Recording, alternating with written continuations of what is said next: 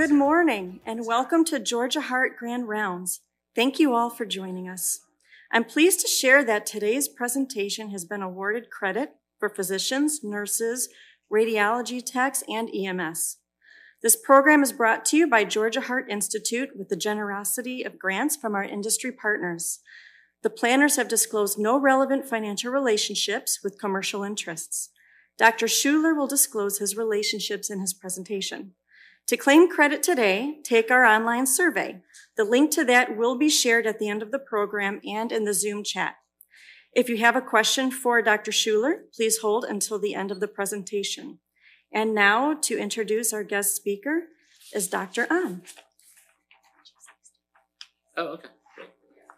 Hi, good morning.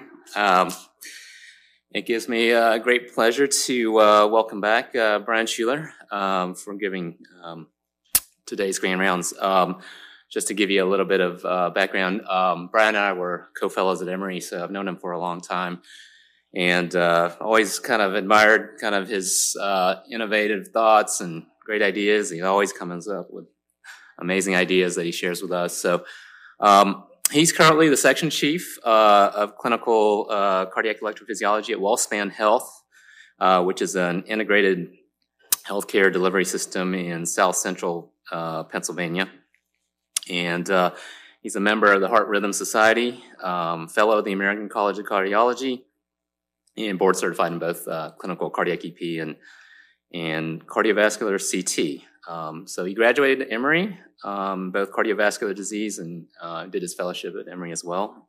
Finished in 2006. Um, he's uh, developed a sterling reputation as a uh, as an as an EP, and he has been really a, a key opinion leader in the uh, areas of transeptal puncture, lead extraction, AFib ablation, and left atrial appendage occlusion therapy, so um, as well as cardiac CT. Um, he's been a uh, principal investigator in multiple trials, uh, the option trial, the amulet trials, um, Pinnacle Flex, Catalyst, Champion, all of these left atrial appendage occlusion tri- uh, trials that are just basically groundbreaking trials.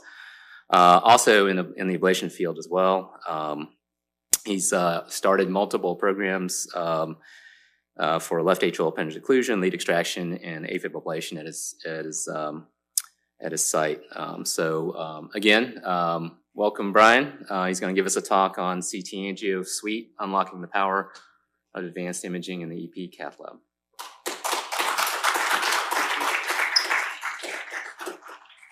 Thank you. Appreciate Dr. Samity and uh, Dr. An for inviting me back. And um, I always feel welcome here. Uh, it's like a second home for me. So uh, most of the time when I give these talks, I got like 10 minutes. Or I gave one I had flew flown out to California and I had eight minutes. I was telling June about it last night. So I flew all the way out to California and I had an eight minute talk. So today I, I actually get to elaborate a little bit more. So um, I think the first time I did a talk for Habib, he said 18 slides max, and I had 81, and I did it in, I think it was 15 minutes. So it won't be so pressured today. Um, so I, am a consultant for Canon and for uh, Boston Scientific. Um, so today we're going to demonstrate the, or I hope to demonstrate the utility of the CT Angio suite for uh, EP and cath procedures, demonstrating the power uh, uh, of CT-guided uh, appendage occlusion, closure of percutaneous leaks, or peri-device leaks, sorry. Um, CT fluorofusion, same uh, setting, uh, CT guided cardioversion, and same setting uh, coronary CTA PCI. So a little bit of the EP lab, some of the cath lab, and some of this is groundbreaking work from my partner Stuart Benton. We're also going to review data demonstrating the incidence and clinical impact of peri-device leak. We're going to review data strongly suggesting that CT-guided appendage occlusion should be the gold standard for peri-device leak prevention, and that's with our own data. And then review data demonstrating uh, the CT Angio suite wins both in a fee-for-service world and a value-based care world. So this is the CT Angio suite. Um, really, um, it's it's uh, the combination of a single uh, fluoro table with, with um, 12-inch ceiling-mounted C-arm coupled with a 16 centimeter volume scanner. So you could imagine the type of procedures that you could do. But so in one respect, if you if you took a patient and you brought them in and they had chest pain, you could do a CT on them and turn around and intervene right there. And we'll show a case of that. Um, you can take a patient that's far away that you don't know their anatomy, bring them in and do a CT of the appendage with um, with delayed imaging and get their anatomy. And while you're working up the anatomy on the multiplanar reconstruction, they're being prepped, and you just go ahead and execute the game plan. So it's a it's a very unique environment, and um, it, it it opens up a lot of possibilities when you start um, utilizing these two modalities.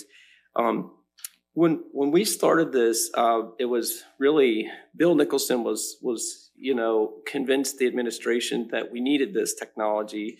Um, Bill's pretty persuasive. I don't know some of you guys know Bill. He's an Emory grad. We we graduated together. Um, so for for other applications, the CT angio is a, is actually a thing in interventional radiology and oncology and that kind of thing. Um, so neurointerventional. But in cardiovascular world, this is the first one ever that was used for this application. So we kind of got the system put in place. And at that time, I was using more and more CT to kind of look at the, you know, the appendage for left atrial appendage occlusion. And then um, right around that time, Bill took off and we got the system in, installed in December of 2019. Bill took off. He went back to Emory and uh, doing great things there. And then, um, so so here we have the system, and we, we had a guy named Madi Chaudhry who's fantastic. All three people here are Emory grads. Um, so Madi ended up going on to the Brigham and got um, he's an advanced imager from that program, which is which is a fantastic program. And so the three of us started working together, and then the pandemic hit, and I was like, "Well, I, I don't really understand this CT so much. I mean, you know, I don't even know how to push. I don't know what I'm looking at. I don't understand what this stuff means." So uh, Stuart and I went out and got level two uh, boarded in cardiac CT through Johns Hopkins, and there's a number of these programs that you can do. And then from there, it, we started building it out. Um, I think it works really well with a level three advanced imager. And then you really want to try to get your um, your proceduralist CT board. It doesn't take long. It's like a one week thing, and then you can kind of get the the foundation set. Um, so in this uh, CT angio suite, this I think of it as an integrated diagnostic and therapeutic arena where you can now do the same setting of a lot of procedures that would be separated in time and space. So same setting coronary uh, CTA PCI is a good example. We do TAVR evaluations, left right heart cath, and and the Amish population they they basically pay cash. So we've got a large plain community, and um, they'll come in and they want it all done all at once. So they did. They did the left right heart cath, the coronary evaluation eh, on with CT and the runoff and all that, and then the TAVR all in the same setting um, CT guided cardioversion, um, same setting, CT of the left atrial appendage with left atrial appendage occlusion. And there's a couple things that we haven't done. Like, for example, PE is an obvious place where this could be amazing, right? You could just make a whole career on it. And we're, we're, we're it's just, you know, there's the sort of the possibilities are, are endless. Um, then there's also the novel guided C, novel CT guided procedures, and I'm going to show you uh, CT guided left atrial appendage occlusion. There's other things we've done like CT guided PFO ASD uh, occlusion and uh, like uh, other kind of interesting ones like a pseudoaneurysm repair. So first topic that I'm going to really delve into is the um, the the issue of left atrial appendage occlusion and peri-device leaks. So the left atrial appendage obviously is the place where thrombus forms like 99% of the time. When the heart's quivering in AFib, there's sluggish flow, and you get a bunch of nooks and crannies out in the, the apex of the left atrial appendage, and you're going to form thrombus there. The slow, the sluggish flow results in you know coagulation of blood. So the idea is if you have a patient that's a fall risk or a bleeder, that you you you seal this thing. You put a device in there that seals it, and you eliminate it from the equation.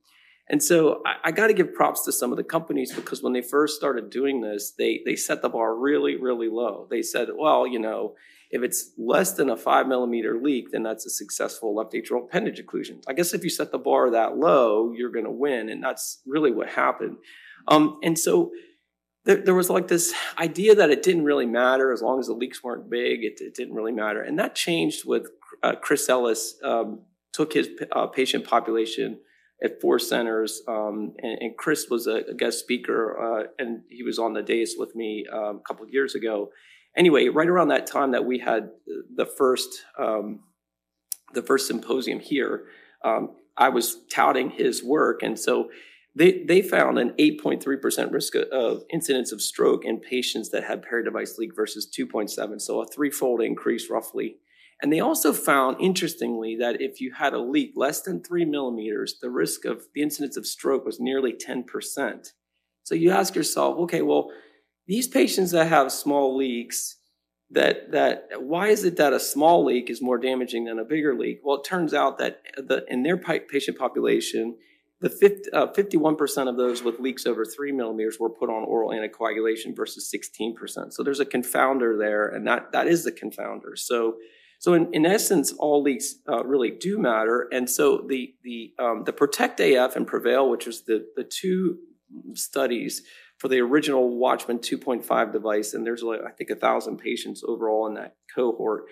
That that working group went back and looked at their data, and they had previously found that at 45 days it didn't predict anything. But when they looked at peri-device leak at one year, the risk of stroke doubles when you have a leak at one year. So it goes from 5.1 to 9.5 percent. And if you look at that, that chart sort of in the middle, you'll see there's a 28% incidence of, of leak overall, and only 0.7 of them were greater than five millimeters. That 0.5 millimeters is determined by TEE. It's the, it's the jet width. So it does has nothing to do with the actual geometry. And if, if you study these things on CT, they're usually these sort of crescent shaped things. And they're really like cutting a cross section somehow with, with the TEE to, to determine that sort of five millimeters. Um, Mohamad Alkhouli, I think, is is brilliant, and he just put an article out in JACC Interventions that anybody that's doing appendage occlusion needs to read, and it has to do with um, device-related thrombus, and it's a state-of-the-art. It's a wonderful review uh, that he put together. It's in this uh, month's edition. But anyway, he took 51,000 patients and found that those patients. This is a one-year follow-up. That the the um, there, there's a leak stroke association at one at one year in, le- in leaks that are less than five millimeters. So this confirms it. It does take some time for this to blossom, and you you ask yourself why. Well, most of these patients were um, Watchman 2.5, and that regimen was actually um, oral anticoagulation for 45 days, DAPT for six months, and then they go to single antiplatelet therapy. So to me, it's kind of like how long are they exposed to single antiplatelet therapy, and then you start to see the the curve sort of uh, sort of, uh, you know, divide out or um, spread apart. And um, you'll see that in the Amulet IDE and the NCDR and in the Watchman trials that there's a difference always if you have a PDL. Some of them are significant, some of them are not. But um, but the, the NCDR, it's definitely significant at one year, which is which is not a huge difference, but but give it five years at the in the Watchman trials, and you can see uh, the doubling. And so then you ask yourself, well, what's the incidence of this? And I, I showed you 28%, but it's it's a lot. This is a large problem. Peri-device leaks are, are kind of a major issue. The Pinnacle Flex, which is the 400 patients to get the um, uh, the Watchman Flex approved, they had a 17% by TEE at 45 days. And so I'm going to show you some data a little bit later here that indicates that CT is much more sensitive than, than TEE. Um, so most of these peri-device leaks that you see on here, this is all t- by TEE criteria. Um, so if you wanted to compare uh, peri-device leaks to device-related thrombus, so I'm sitting in some of these advisory meetings for one of the companies, and you know everyone was harping on device related thrombus and if you know that the new sort of watchman device that's coming out has this coating that attracts albumin to try to shield the surface of the device from platelets. That's the strategy that they developed. But you know um, there were other people in the room and they were saying you know the peri-device leak problem is a it, it's you know it's for it's, it, it's many more times the issue in terms of s- scope right as compared to drt DRT and the meta-analysis that Alkhouli did in 2018 um, with over 10,000 patients is 3.8% pooled. If you look at Protect AF and Prevail, it's 3.7%, 3.9% in the Amulet trial. And if you break that down, the Amulet device, their DRTs are a little bit earlier um, because I think because they're using DAPT, I think, but it's also could be the characteristics of the appendages and whatnot. But but the bottom line here is that the outlier is the Pinnacle Flex, and our data of over 330, we're at 3.6% at one year. So I- I think it's somewhere in that three to four percent range, and that's what I tell our patients for risk of device-related thrombus. So this is the first in human uh, intraprocedural CT. This is December 2019. We had like literally no idea what we were doing. Um, but we, we connected a side port of a long sheath and we connected to the dual source injector and delivered, you know, at the time it was 50 cc's of contrast followed by um, a saline flush. And we did full cardiac cycle um, and 16 centimeters of coverage. And what it, when you see this, it's I think it's pretty amazing because you could see here like where the transeptal is and the angle. You could see that the appendage is a little bit darker. Um, that the appendage is a little bit darker than than the remainder of the uh, the remainder of the body, of the left atrium, meaning that um, contrast is struggling to get in here through this fabric. You can make arguments about this. I look at this implant today and I'm like, first thing is the Watchman Flex was such a dangerous device. I can't believe we did that procedure with those little prongs sticking out. And, you know, I think it's too deep and there's a lot of things that we would be all obsessing about today with a safer device that you can redeploy. Um, so one of the things I'm going to kind of go through, and I've show, shown this case before, but um, how does CT actually help you? Well, the first one and the most obvious one is the axial alignment issue. So a lot of times with TEE, you can't get, in my opinion, you you, you lose the ability to get sort of a frame of reference sometimes. Um, but you know, you could say a 45 degree view is a 45 degree view, and we we know sort of what that sort of looks like. But in CT, you can put it, you you can basically validate things with, with 2020 vision in a 3D multiplanar reconstruction sort of form. So there are a lot of times in, in TE, there, there are acoustic windows that, that don't allow you to get the views that you need. And you really need a 360 degree view around that the device to know every little segment of the device. And if you do a, for example, a 135 degree TE view, you might have to clock and counter just to find what we find here on the CT. So a lot of times we'll do it, it looks good. We do the uh, CT, we come back, we're like, where was that? And then, you know, manipulation, manipulate, oh, there it is. And it's this little tiny sliver of a cut. So, so anyway, this one's pretty obvious because um, if the device is not aligned properly along the long axis of the appendage, you're going to get a leak here. And you can see that this right here is, is where the PET fabric will end. It's probably not the fabric itself. You can clearly see the fabric on TEE. There's argument about what, what this represent. I think it probably is the, um, the anchors, but the, the, the fabric ends at the anchor. So I'm using it as a surrogate, but this is definitely a leak. And so we, we had to reposition this device and get this, this to um, orient well. And then that, at 45 days, it looked great. Um, I'm going to show you these two cases more in depth, but one of them is a depth adjustment.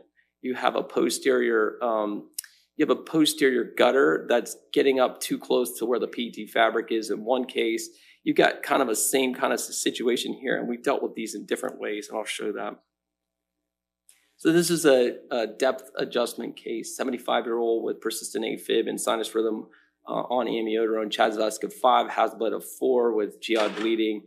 Um, so this is a classic, um, you know, a patient for for uh, left atrial appendage occlusion. So we do pre-procedural CT with delayed imaging, and here, whoop, push the wrong button. Here, the um, you can see there's some proximal pectinate muscles on the ridge side, which that's kind of going to be a little bit could be a little bit of an issue. You're getting uh, 309. We do areas, so the average is 20 millimeters, and so because there's only 16 millimeters of depth, this looks like a 24 millimeter uh, Watchman device. And so here's the um, the uh, uh, TE images at zero. Um, I'm not sure if I have to push this or not. Yes, I do. Okay. Sorry. Uh, T, 0, 45 roughly, and uh, 135. And I, I can't put four. I, normally, we do all we do 90 degrees too. I just I just can't do it. But for the sake of argument, you this is a stable device. There's no peri-device leak, and you'd say, well, based on all this, would you release the device? And um, so, of course, we we we still going to do our CT, and then on the CT, you see this going on. You see that the device is constrained, and what happens distally to this device will affect what the way the device behaves proximally. Um, they're actually working on a way to make the distal end of the device and the proximal end of the device more or less independent, whereby you, you the distal end won't have influence over the proximal. But as soon as we started putting this device in, we realized that the, that the device gets because of its it's a laser cut hypotube, and so when you when you compress the distal end, it'll elongate the sort of the proximal end. And if you think about the way it's built with the PET fabric on it, the fabric ends somewhere about here. So what ends up happening is if this distal end of the device, which does the job of anchoring, if it elongates, you basically are getting like a dead space out here. And that's the way I think about it. There's a dead, dead space distally on this device. And here, there's not going to be a lot of PET fabric coverage. I'll zoom in on it for you to see. There's about two millimeters of coverage here. And is it going to leak? You're not 100% sure if it's going to leak or it's not going to leak, but there's not a lot of coverage. And we've seen a lot of this type of issue. And then they go, those patients go on to have a leak. And the reason is they've got a gutter. And if this thing remodels in the wrong way and it opens up more, you're definitely going to have a leak. So we just repositioned this device a little bit deeper. It doesn't look like it's that much different, but I'll give you a sort of a, a zoomed in view here. And, um, and if you look at it, we just doubled the PET fabric. Um, we did this case with 88 total cc's of contrast. That's two 40 cc um, uh, CTs plus eight cc's to inject the, the appendage. Um, and we do the CTs based on the pre-planning. So we already know the views. We walk in and we just execute the game plan and nothing really changes. I'm not panning around or anything. Um, and so here it is at one year with 11% compression. You can see how dark it is. The Hounsfield units are going to be well below 100 here. And that's this is a perfect seal. A um, couple little things here. Uh, if you look, uh, the Mohamad Alkhouli uh, paper, but there's this little bit of darkness on either side of the of the the threaded insert or the screw, and that's called, they call that hypoattenuation thickening um, or HAT. And there's different grades of that, but it turns out that um, the fabric right here can be like lifted off. Um, it's not really like adhesed, like adhered to tightly, and so you get thrombus underneath that fabric, and it and it basically looks like like a dark thing there. And if you do a T, it, it's going to be fine. That's called grade zero HAT, and it is a non non issue at all. And I'm not going to go into all that, but that paper is really really a great paper to kind of review all that. And so we did this um full. We started doing this because. So I'll tell you like a quick side story is that we started doing full cardiac cycle on our um, follow ups because we would have patients and we would try to minimize radiation. So we would do like 80% of the cardiac cycle, which is diastasis. And we would do maybe a little bit of padding on that, you know, like 75 to 85%. And we would have these cases where the appendage is perfectly sealed on that phase but it's completely like white inside. So that means that there's contrast getting in there. And I had one and I'm like, there's no way in heck that this, there's gotta be a problem. So I sent the patient for a TE and there was a dynamic uh, gap, a leak that was forming as the atrium was contracting. And so from that point, we were like, you know, we could do this for four, um, oops, we could do this whole study for uh, four millisieverts. And it gives you like, it's TE equivalents. I mean, you're getting full cardiac cycle. You could see everything. So we just switched to doing that, and that's what we've been doing for the last oh probably year or so. And um, it, you know, you could see dynamic leaks. You could see the whole thing. Um, so th- this is those are current sort of protocol. Second case here is one, and I was talking to June about this, and I'm like, hey, ever do this to the device? And he's like, maybe looking at me like I'm kind of crazy. But um, remember when I was saying that the device, the distal end of the device will affect the proximal end? Sometimes when you put it in there, it constrains it too much, and you'll have things going on in the proximal part of the appendage, and you need that device to contour to it, or sometimes just completely change its shape. That's what this is. So this is a 78 year old uh, male with a CHA2DS2-VASc of six and a HAS-BLED of five with an uh, intracranial hemorrhage. And uh, th- this is a pre-procedural sort of study, and of course, I tell you that we measure uh, area, and of course, I didn't do it. This is not not a um, one of our normal uh, CTs. Sometimes I just whatever's in there, I'll grab it if it's good enough. I just use it. Um, and here the T, here, if you look at the bottom left, you can see the deployment, and you can actually see what I'm sort of talking about when I say like kind of dynamic leak. You see how this thing's contracting and it's kind of moving away a little bit. Um, and then here's the 135 view, and then there's the zero degree view. And so, you know, this actually looked okay. Um, we go ahead and we do the CT. And you can see the device, the 27 millimeter device, is pretty elongated. It has the same issue on the back side of the device. I mean, and the, and there's a lot of dead there's a lot of dead space here, and it's all the way up against the wall. There's nowhere to go deeper. So we were talking to each other, Stuart and I, during this case, and we are saying like, well, what are we going to do with this? If you go bigger, you're going to make more dead space. It's going to elongate. If you want like went to a 31, it's going to make it even longer.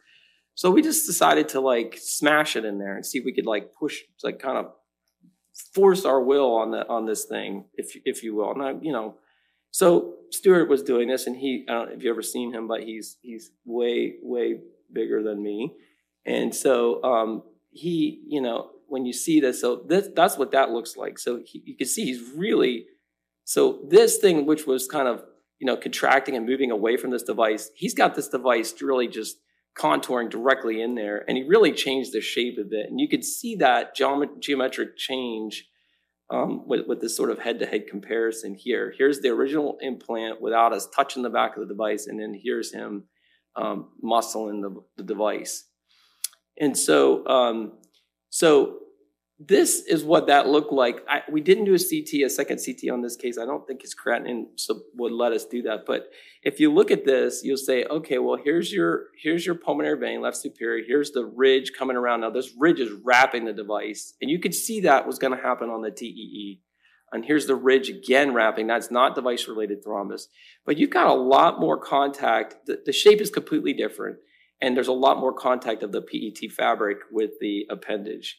And so here's a direct comparison of you know the dead space that I say is whatever I can't read because I'm getting old. 4.6 versus 3 millimeters. So 4.6, we changed the shape and we doubled the, the fabric con, uh, contact from 2.4 to 4.3. And then if you look at that at one, uh, at one year, it looks like, like this. It looks great. So, um, so we flare these devices like all the time now. Um, the, the, the rules of thumb are if the appendage is really deep, you need to fill the volume up. So go to a bigger device. You can't flare something if if you've got space behind the device. It'll it'll migrate. The device will migrate. And uh, so as long as you're hitting against the back wall and square, you can push on the back end and get it to sort of flower out and hit the wall and change the shape. So so anyway, that's a flare case. Um, and this is an important concept to get down. This is Jackie Saw's data. She found, uh, she basically did 100 patients where they looked at um, CT versus TEE to evaluate for peri-device leaks, different breakdown of the device types. And um, they were close in time, uh, 105 days versus 125. There was a 34% uh, rate of, device, uh, of a peri-device leak found by TEE. And when you do the math on this, there's a 44% uh, chance of, or 44% uh, incidence of peri-device leak in those same population of patients evaluated by CT.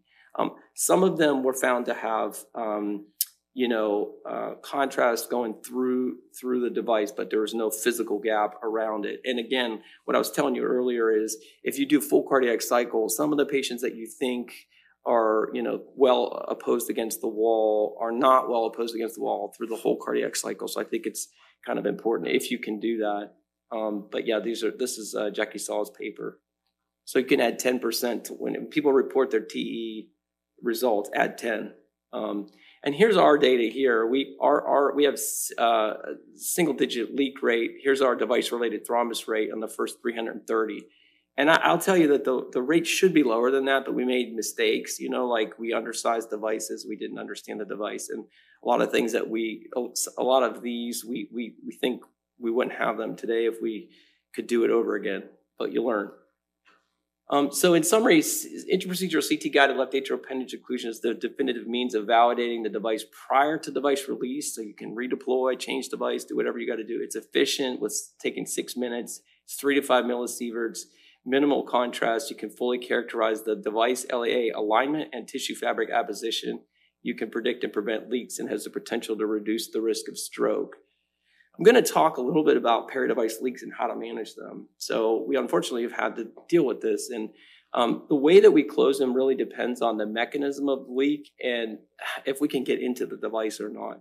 Um, if the mechanism is multiple, like let's say you've got like a way that's getting in two different places, the, you should you should coil those cases for sure. Um, so we, we, we coil them and use uh, we use I guess I could use the brand name, but it's Trumos DX coils. Um, and then you just pack the heck out of them. And then you can use, we use the ductal occluder if the mechanism is focal um, or if you can't enter the device. So here's a case of um, pretty interesting case. So this is a case where the proximal pectinate muscle defeated a Watchman flex. This is very common. Proximal pectinate muscles beat Watchman devices like all the time. And even today, if I'm going to deploy a device and I get this, I'll be like, I don't know if we're going to win here or we're not going to win. Um, and so you can see there's a gutter and it comes up and then it comes into the device. Um, you, you can kind of measure this whole thing. And so the plan here was to go inside of it. I was going to coil it and then I was going to finish that with uh, a ductal occluder device. That was the plan. The problem was I couldn't get into the device. Um, and I could show you um, uh, the, the dynamic CT that we see here, and you could see exactly where this thing's coming in. One thing about it is there was only one way for this to come in. So you could potentially seal this gutter itself. And uh, Rodney Horton is the guy that kind of taught me how to do this stuff. Um, and he, um, he, he's told me that he's done that before, you know, seal these things. But you could see, if you look at this, I took an angio and you could see it kind of jetting into the uh, appendage what I was trying to do was show um, that, the, that, there's this little area here. You could remember where it was like a gutter, and then it was kind of spraying down into the device. Well, I mean, I was getting like I couldn't get it to, to cross, and so then we deployed the device, um, this this ADO2 de- device, and my my TE partner, who's Ron Jacob now, he's telling me, Brian, I don't like this, you know, and I'm like, well, I like it. I mean, you could see it's like completely uh, uh, sealed from from an angiographic perspective. He's like, it's hanging out. It doesn't look good. And I'm like, I don't know. I don't know. I don't know what you're talking about. So anyway, after we we debated this, we went ahead and scanned it. And um, what you could see here is, first of all, the appendage is definitely occluded. I mean, it's dark. You can see this device that's in here, but it does look a little wonky. Like the distal end of it is is in the tract, and then the waist and the proximal end are kind of like floating out in space. And I'll show that on a, on on the um, full cardiac cycle, and you could really see what what I'm talking about. So he he was right. Um, so uh, basically, what we did was we redeployed this. So that device looks like this: 12 millimeter discs on each side, a six millimeter waist, and an overall four millimeter of length. So we redeployed the device, and by doing so, we were able to get a much better uh, result. Um, a much better result. Now it works. Good. So you could see that the device is here, and then that proximal disc is just filling in that little that little um, you know right on the outside of it. And so here's what it looks like on on CT. It's just a much better result. The the appendage is still dark, so we know it's doing its job. And here's the full cardiac cycle on that. So this is an example of uh, an ADO2, which is Amplatzer ductal occluder 2 um, closure of a gutter leading to a peri-device leak.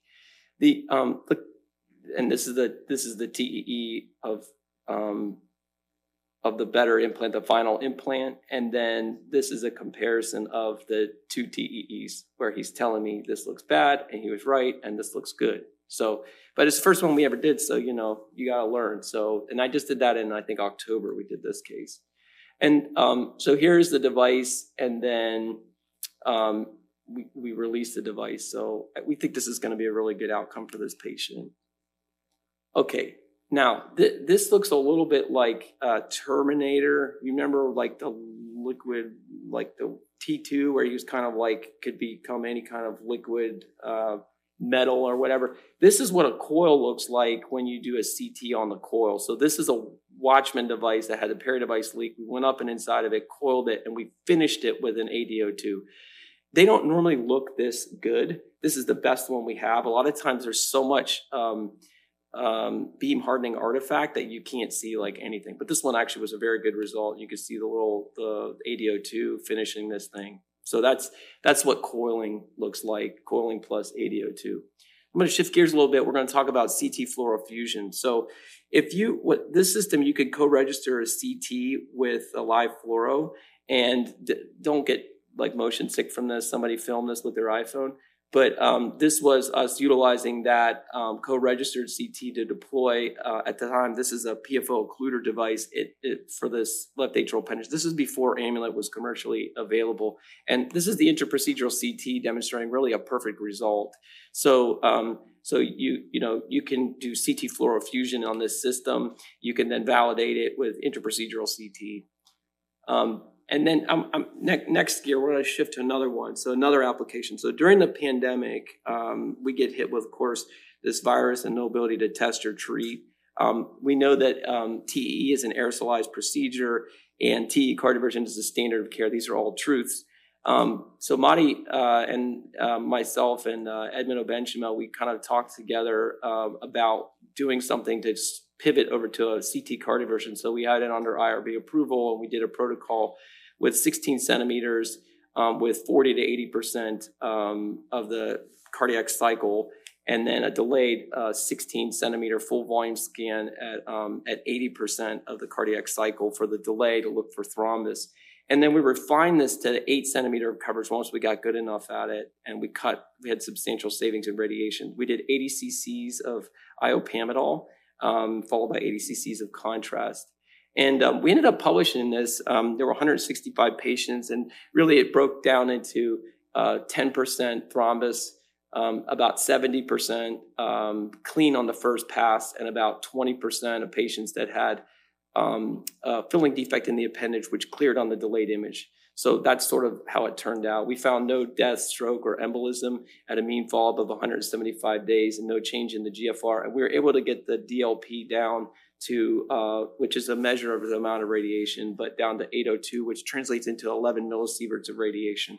Um, so th- we found this to be a safe and uh, feasible alternative to TE in patients um, before cardioversion. Now, some of the interesting things about this are um, so I'll just go through it like actual case. So you want the Hounsfield units, you're looking at the body of the left atrium, you're looking at the appendage, you want it to be white, and you want the Hounsfield units to be over 100. And if the, if you get that, then then it's clear.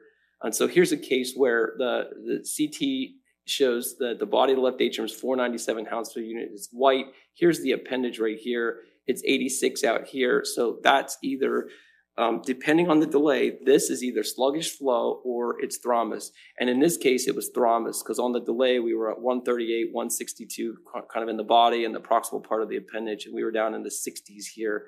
And uh, you you could tweak the the settings, um, the window width and leveling to make it even pop more. But but this is thrombus, and I'll show you.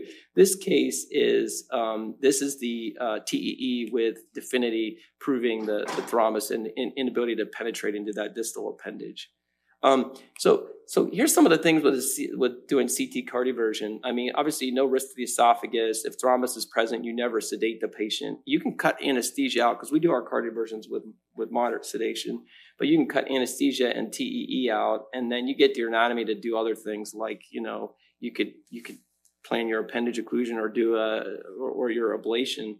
Um, and then in addition, you find things like coronary disease and pulmonary embolus. And and if you ask any patient if they want a garden hose put down or they want this, they, they pick this, overwhelmingly pick this. And the downside is there is radiation and uh, in stage, you know, four CKD, you, you really can't use it.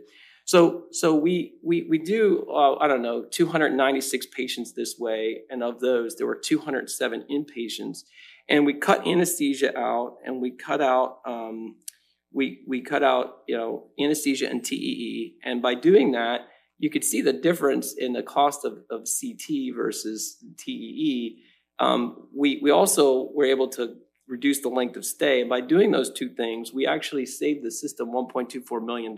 And this, um, these are on that 70% of the inpatients. That's the 207 inpatients. So you think about it, um, when you do an inpatient procedure, you get a DRG, here's your money, spend it the way you will. But that, so we were able to save the system um, money by by doing this as an alternative. So we didn't really expect that, but that's that's definitely something that we were able to to show. Um, and then I'm going to go into the. This is out of my realm. The, these, these slides were compiled by Stuart Benton. I give him all the credit for this. This is his case. This 68 year old male with an intermittent chest discomfort is a little atypical. He only has a risk of hypertension. There's no other, um, no other, you know, no non-smoker, no pre uh, family history of coronary disease or anything like that. So normal paradigm is you, you know, patient gets seen, they get referred to cardiology, they get a stress test in some order, right?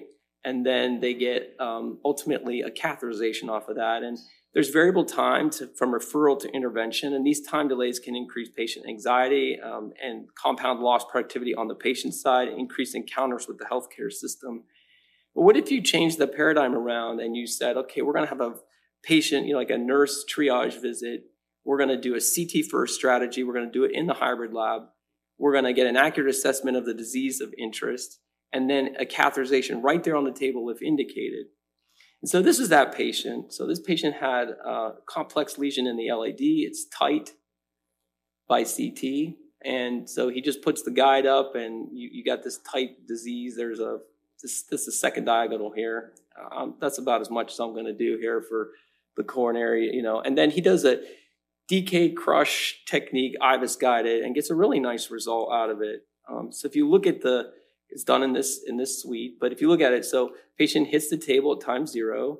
So angiogram 21 minutes later, the pre-IVUS, they get stented, they get the you know post-IVUS, and an hour and 52 minutes, they're they're done with this part of it, and they're discharged in five hours and 39 minutes. So if you look at this normal paradigm, call it four weeks. We'll just say that it takes four weeks to get the patient initially seen, then referred, then all this. And you switch that to something that's a 24 hour you know nurse visit then they get done. So you start to say well wait a second we could do that 27 times faster with this way. And we can you know even if this is 72 hours to go from stress testing to cath and intervention if it's three days on average you could do it 12 times faster this way in five hours. So um, so it's you know it's pretty exciting in that sort of integrated diagnostic and therapeutic arena to be able to bring them in and just take care of it all in one shot. So one of, one of the things that I get asked a lot about, and that is, well, are you guys making money in this thing? Because you know it's more expensive, and, and the answer is yes. We're definitely making money. It's fifteen million dollars of revenue and growing. Um, the revenue is disproportionately from the interventional procedures. Um, these are the CT volumes um, CT volumes uh, in the um, like scanners outside of this room. Uh, and this is what it was before we started. So the, the dark is what the CT volumes were before, and the current CT volumes are the this yellowish whatever color plus this this color here. So we've we've you know I don't know four or five x the amount of CTs that we're doing, and we're still we're, we're bringing in really good revenue in there. And if you look at the volumes by volume there's a lot more cts done than there are interventional procedures. Um, and so this is kind of the breakdown of what we're doing in the lab. 72% uh, ct 28% intervention. And imagine you know the cts you could pop them in there pretty pretty fast. So um, so a couple questions for the um, now i don't know is this the time to do that? I, i'm not exactly sure but so did I teach anything and did I do a good job of teaching? I guess is the question here. Peri-device leaks increase the risk of stroke. A, only if the leak is greater than five millimeters. B, regardless of size, leaks present at one year marked uh, uh, confer a nearly twofold increased risk of stroke at five years. Only in leaks three to five or small leaks less than three millimeters do not confer an increased risk of stroke. Um, so I don't know. Do you do you normally do this now, or is it after, or is that how you do it? I don't know. Okay. Well, so anybody guys want to? B, yeah, B. That's it. And then device-related thrombus is more common than peri-device leaks. I, I have like these are easy questions. I'm trying to make it like everybody gets 100. percent So device-related thrombus is more common than peri-device leak. That is that is false. So um, peri-device leaks are in the order of like 25%, call it, and the DRT is like three to four percent. Um, so, in conclusion, the CT Angio Suite is a novel integrated diagnostic and therapeutic arena. When you have conclusive diagnostic tests coupled with immediate, definitively improved therapeutic intervention, you improve quality. This patient centered care delivery streamlines care, cutting weeks off traditional workup, improving service and access. This is, uh, there's a significant cost savings to patients, insurers, and the health system. So in a value-based care model, value goes up when quality, service, and access go up and costs go down. So the CT Angio Suite actually accomplishes all of those things. Um, so it's a winner in both the fee-for-service world and in a in a value-based care uh, world. And then I just want to uh, give some thanks to Stuart Benton, Monty Chaudhary, Ron Jacob, and James Harvey Um, interestingly, every one of these is a um, Emory grad. Everyone. James was my um, resident. I think he was an intern, and I was on Logue service. Um, actually, Ron is in. He's a he's a Cleveland Clinic guy. We got to throw him out. But I showed a bunch of people here. But James is Cleveland Clinic. Ron's Cleveland Clinic. Anyway, it's it's funny. It's a small world in cardiology, right? So, but anyway, with that, that completes. Um, that's everything. Do we have any questions from the audience at this time? Feel free to raise your hand so I can see you.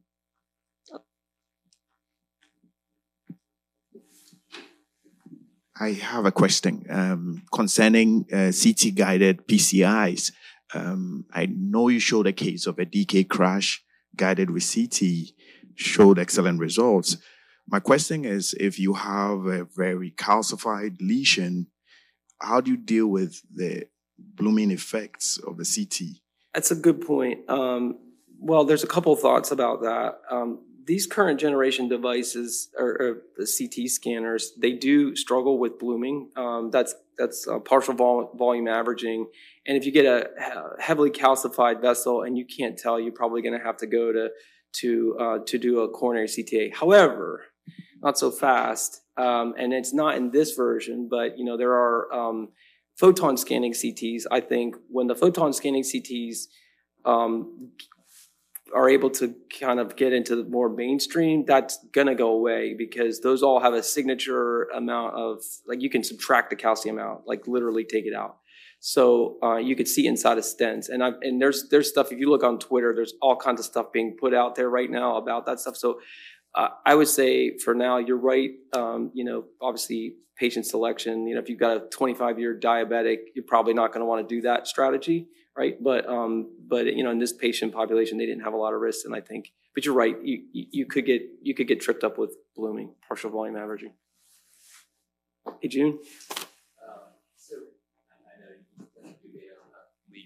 Uh, you know, three three millimeters and less. So, are you uh, are you closing all of those small leaks? What so are you guys doing? It's interesting because what I'm doing now at this point is um, some of them, you know, they, I always try to believe that maybe they'll close on me. I've had a, one of them where I went back in there and waited, dragged my feet for 13 months and brought them in there and it was closed. And I was like, all right, thank goodness. So you should probably wait. If they're really small, you should probably wait, you know, and see. We are uh, putting most of them on half dose NOAC. That's a kind of evidence free zone, but there's some good evidence to show half dose NOAC.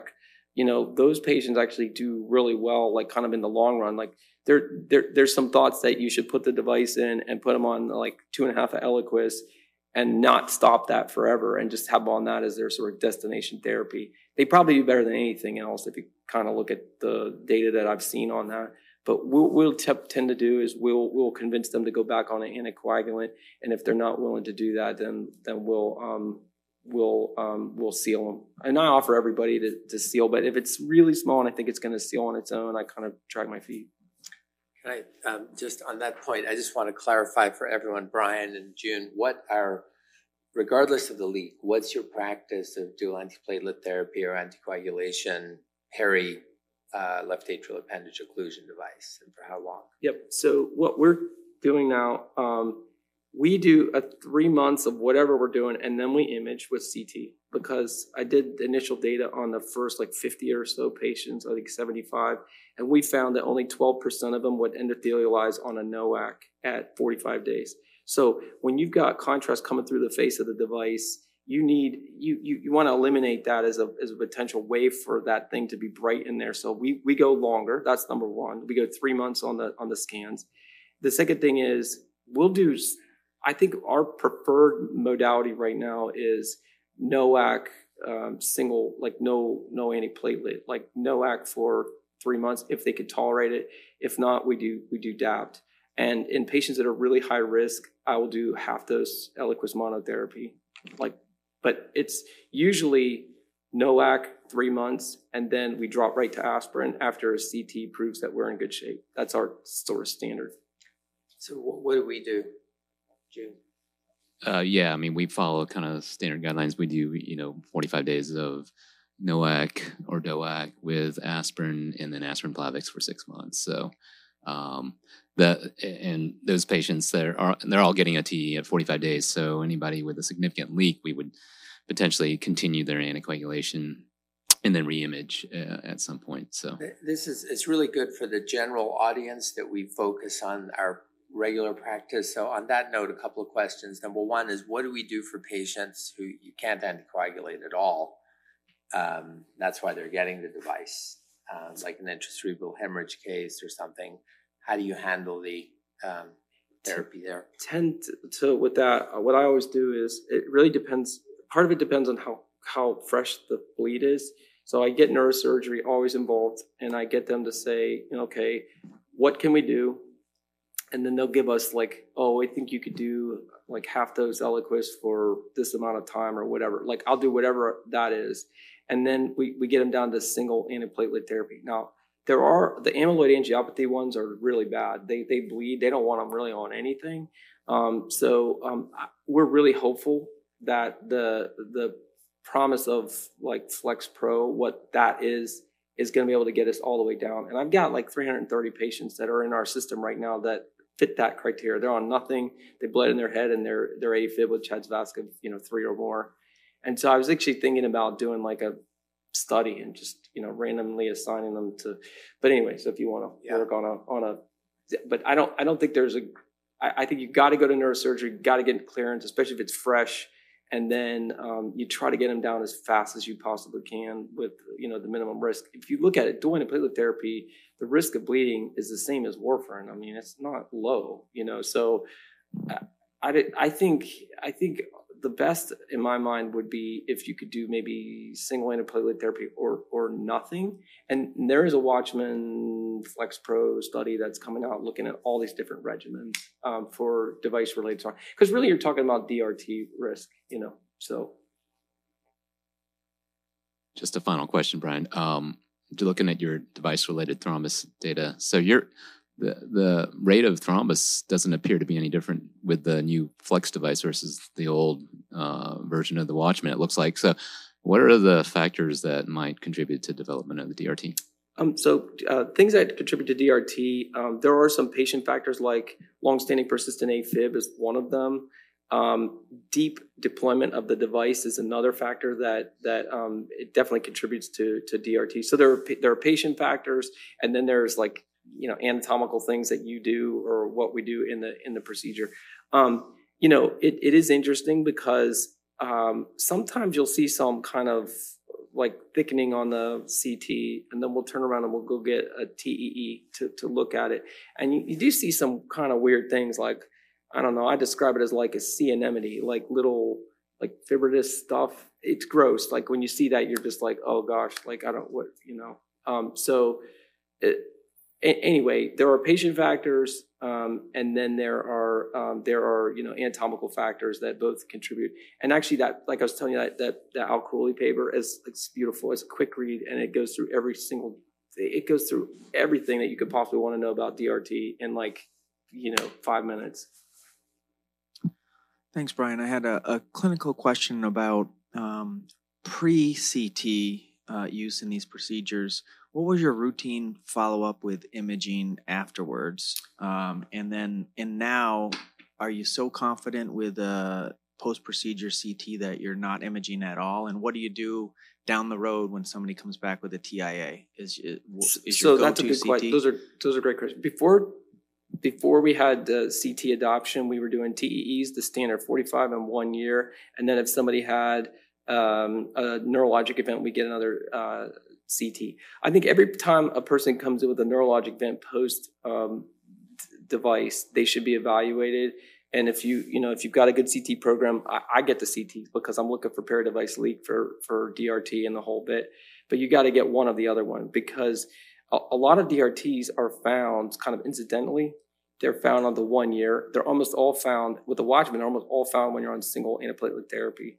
Um, even so, the the Champion AF clinical trial, they did three months of um, of Do, uh, DOAC, and then waited a month, and then did the the imaging a month later, just to see if maybe they would develop something on the single antiplatelet therapy therapy. So if somebody has a, a, a neurologic event, they should be evaluated. And I don't care when it is. I don't care if it's five years later. Get it because you'll you'll find stuff. And you know the it's interesting because the flow dynamics could change dramatically if you had a person that was a more paroxysmal AFib person that became like long-standing persistent, um, and also cardiac output going down. Like if their EF goes down or their mitral valve starts getting worse and they get more mitral stenosis. Those are other factors. Like if the overall state of flow in the appendage or in the left atrium is bad, they're going to be at much higher risk for for DRT. Um, see. I'm just wondering if, if uh, David, if you, David Maloney, if you have any questions related to some of the work you guys are doing. But while while you contemplate that, um, talk to us about what happens. You know, this case you presented for that Stuart Benton did, right? The the cath case. Patient comes in. How? What about room utilization? So, how much of the time is the CT, and does that reduce the number of interventional or EP procedures you do, and how does that factor into the overall cost equation? I think you know in that case that was one of the days where um, there was like it wasn't the CTs were stacked one after another after another, and you're exactly right. I think the ideal construct of the room, now that we've had it for some period of time, would be a situation where you have the CT scanner, there's a divided wall, and you could like pick this wall up and then move it in and do what you got to do, and then move it out and keep keep going. And some of the other vendors are actually looking at that sort of strategy. So I agree with you. Um, you know, take an hour and a half out of the middle of the day and push all these patients behind and stuff. But that was a day where um, the lab was open and available, and we just swung them down there, and did it, and then executed on that.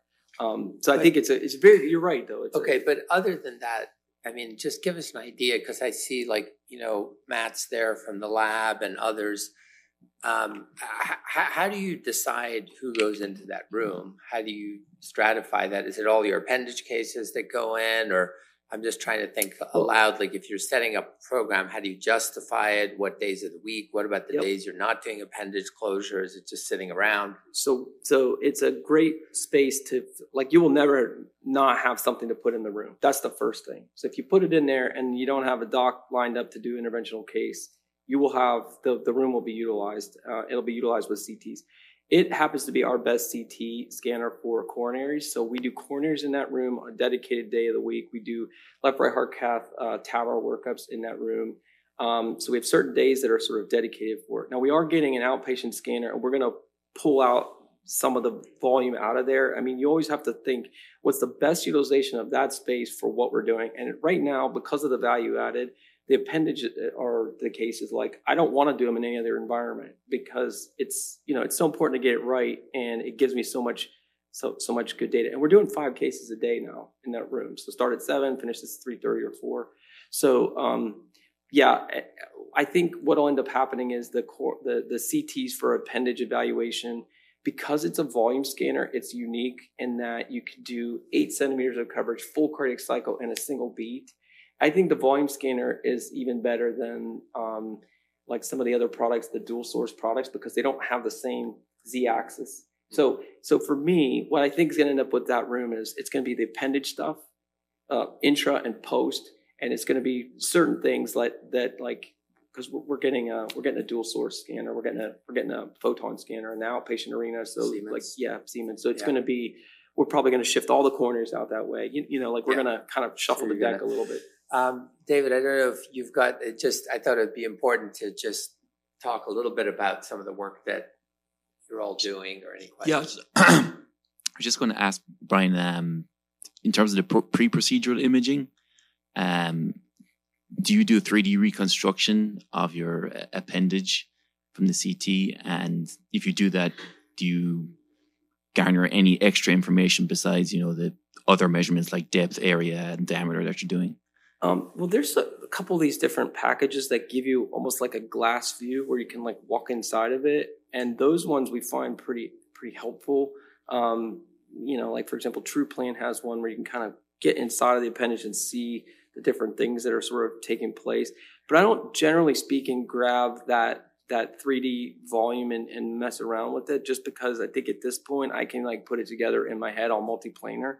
But I do a thorough evaluation on multiplanar reconstruction Um, but I think if there were better tools that were just readily accessible and I could kind of get inside of it and do, uh, Stuart's always playing around with the holograms, like he wants to like look in, you know. But uh, so I think it's valuable. Um, I just think that the package that we use, which is usually the Philips IntelliSpace, it's just not it's not set up as well to do to do that.